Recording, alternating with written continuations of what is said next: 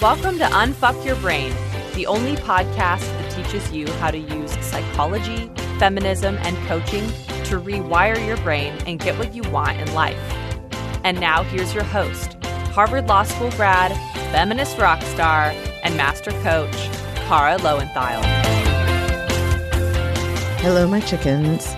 So often I really plan my podcast out ahead of time, of course, but I am actually recording this one just spur of the moment because I feel so compelled to share this with you. So I just watched the Netflix movie, Don't Look Up, which is meant to be a satire, more or less. It was like an amazing star studded cast. I was just weeping at the end. and not out of sort of depression at the bleakness and trueness of the satire, but because it made me think about what I think is the most important question you can ever, ever ask yourself.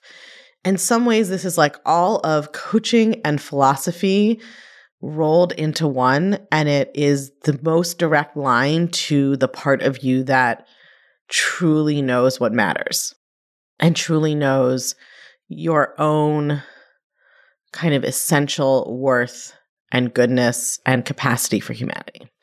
And this is something I think about all the time. And that is when I'm trying to decide anything. And I think there are decisions that we know are decisions, like should I take this big risk with my job? Should I, you know, try to fall in love again? Should I buy this house or whatever? But there are so many little decisions on a day to day basis, especially in our relationships, I think, that we don't even know are decisions. We don't even realize that in the moment we're deciding whether to offer something to someone, whether to connect with someone, whether to choose love, whether to choose forgiveness, whether to give someone the benefit of the doubt, whether to turn towards them or away from them, or decisions with our own selves, whether to turn towards what we truly want and believe or away from it and, you know, turn our face towards the illusory approval of other people. And so the question I always ask myself is Will I regret this when I'm dying?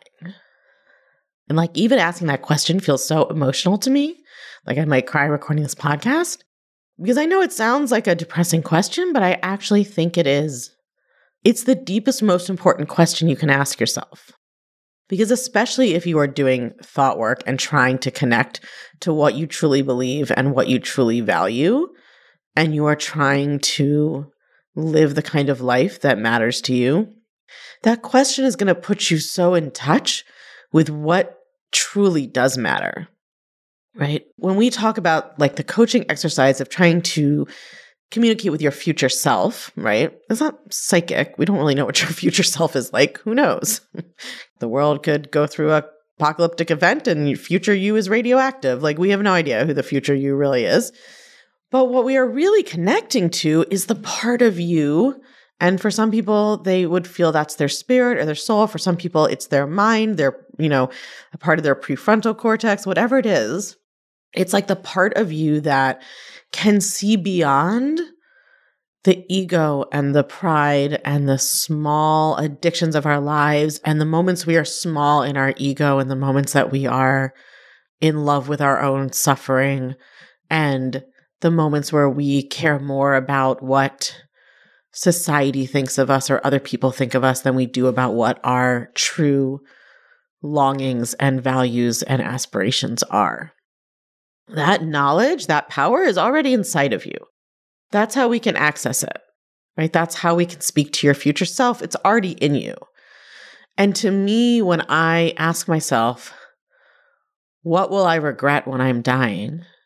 Right? On my deathbed, if I make this decision, will I regret this? It gives me this long perspective on my life, right? And it shows me what is in alignment with my highest values, my deepest priorities, the kind of person I want to be, the kind of life that I want to live. I will never regret choosing to feel love for myself, most of all, right? The choice that honors and loves me the most. I'm never going to regret feeling love for someone else. Right. And, you know, if your thought is immediately, but what about if it makes you do these things? Then we have episodes about how loving someone isn't the same as doing any specific thing towards them. But I'm never going to regret trying to help and serve as many people as I can. I'm never going to regret failing because I really tried, right? There are so many things that I would regret if I were to get to the end of my life and look back and see that I had cared more for what other people thought of me than what I thought of myself. If I were to look back and see that I had chosen what felt safe and comfortable over what I truly wanted.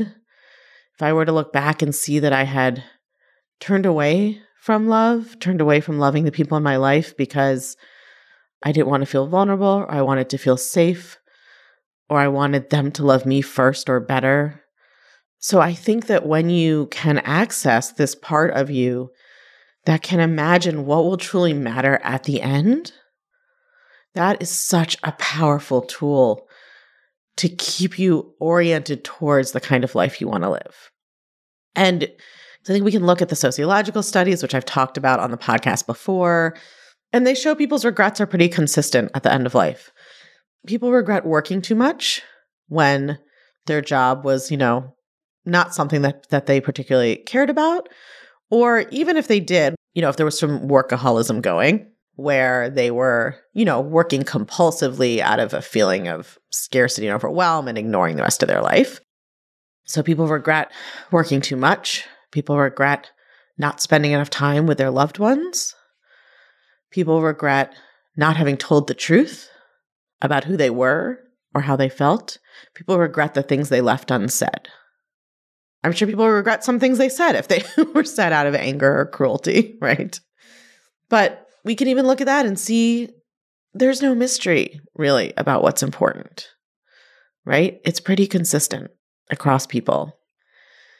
It's doing whether it's work or outside of your professional involvement, right? But it's contributing to the world in a way that's meaningful to you. It is spending time in connection on your loved ones.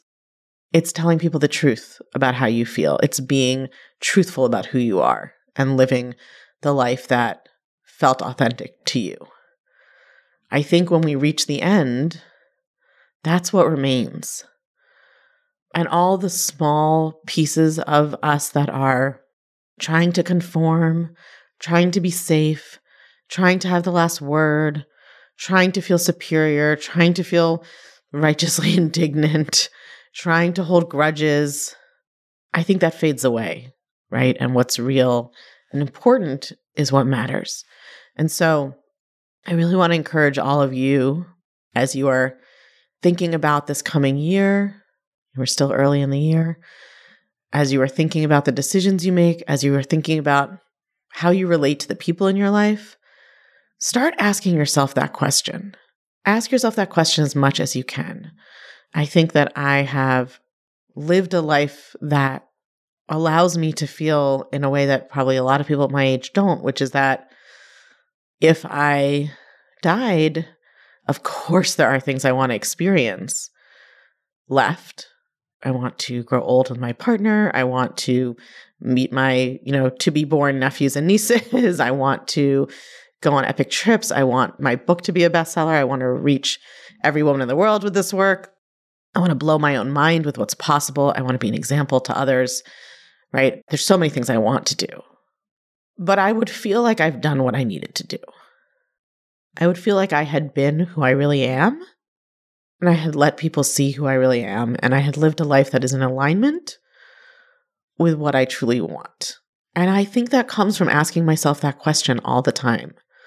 You know, we, I think, especially in contemporary America, we don't have a good relationship with the idea with death, with the idea of the end of life. We have this culture that is really, you know, focused on like eternal youth and sort of immortality. It's like you're supposed to be young until you can't possibly fake it anymore, and then you're just supposed to disappear and never be heard from again. And, you know, we don't have the social safety net and structure that allows a lot of people to stay intimately involved with their aging loved ones, to care for them in the home if they want to, right? We don't have a culture that sort of is in touch with our own mortality. In some ways, that's probably because of some good things like life saving medications and vaccines. We just have, you know, a lot less death all around us than people used to. Life expectancy is longer. Childhood mortality is, you know, plummeted in the last 150 years. So those are good things, but it means that we are not really in touch with that part of life. And so I actually I had a custom ring made with a friend of mine who's a jeweler and we made it in the style of what used to be called memento mori, which was a jewelry style that was meant to remind the wearer that life is short, right? And that death is always coming. And that sounds macabre. it was actually meant to be inspirational to remind you, right, to live your life the way that you want to. I mean, you know, historically, probably it meant live a certain kind of Christian life, but we get to reclaim that symbolism however we want. And so I had this ring made that is like two sort of, there's like what's called a star sapphire and a spinel. And then it's like a gold band that is engraved with lots of flowers, but then there's two little skulls hidden in it. And to me, that is sort of my reminder that life is beautiful and life also is painful and it always ends in death. And so, how can I let that reality not be something to fear and try to avoid, but something to welcome, not just as the conclusion to life as it has to be, but as something that gives life its contrast and its meaning, right? Constraint is what gives meaning. I've always thought, like, who would want to be immortal? Because then nothing really matters. You can redo everything a million times. You have, don't have to make any choices. You don't have to have any priorities. Death is the constraint that gives life the chance to be meaningful and to matter. So, what I recommend, if this podcast resonated with you, is that you start asking yourself that. It doesn't always have to be in a moment of decision, right? You can ask it in a more general way. You can write about it. Like, if I were to find out that I had only six months to live or three days to live, what would I think about the way I've lived my life? If I were to get that second chance, what would I change? What can I say I know I will not regret doing whenever that time comes? I think that is the single most important question you can ask yourself to help you orient your decisions and your values and the way you live your life. It's not about perfection right? That's why that long term view is so helpful, I think. Because if I just say to you, well, what kind of a person do you want to be? And you say, like, well, I just want to be someone who's always loving and kind and always forgiving and always whatever. That's a perfectionist fantasy, right? Nobody does that. But when you think about it from the perspective of that deathbed moment or question, of course you're not thinking, wow, I wish 35 years ago I hadn't snapped at my partner in the supermarket checkout line. You don't remember that shit at the end right? It's an accumulation, it's an overall orientation, an overall alignment, it's an overall moving towards the kind of person you want to be, the kind of life you want to have, even though, of course, there's going to be moments along the way that aren't in alignment with that or where you aren't able to be that person. So, it's more effective than just asking yourself, who do I want to be? Because you can come up with a perfectionistic, unrealistic answer to that question. But when you think about it from the perspective of I've lived hopefully a long life. I'm looking back, right? What will I regret? What will I not regret? What will I feel was a life well lived? I think that's the most important question any of us can ask ourselves. So I recommend that you ask yourself that today. I'll talk to you next week. If you're loving what you're learning in the podcast, you have got to come check out The Clutch. The Clutch is the podcast community for all things Unfuck Your Brain. It's where you can get individual help applying the concepts to your own life. It's where you can learn new coaching tools not shared on the podcast that will blow your mind even more. And it's where you can hang out and connect over all things thought work with other podcast chickens just like you and me. It's my favorite place on earth and it will change your life. I guarantee it come join us at www.unfuckyourbrain.com forward slash the clutch. That's unfuckyourbrain.com forward slash the clutch. I can't wait to see you there.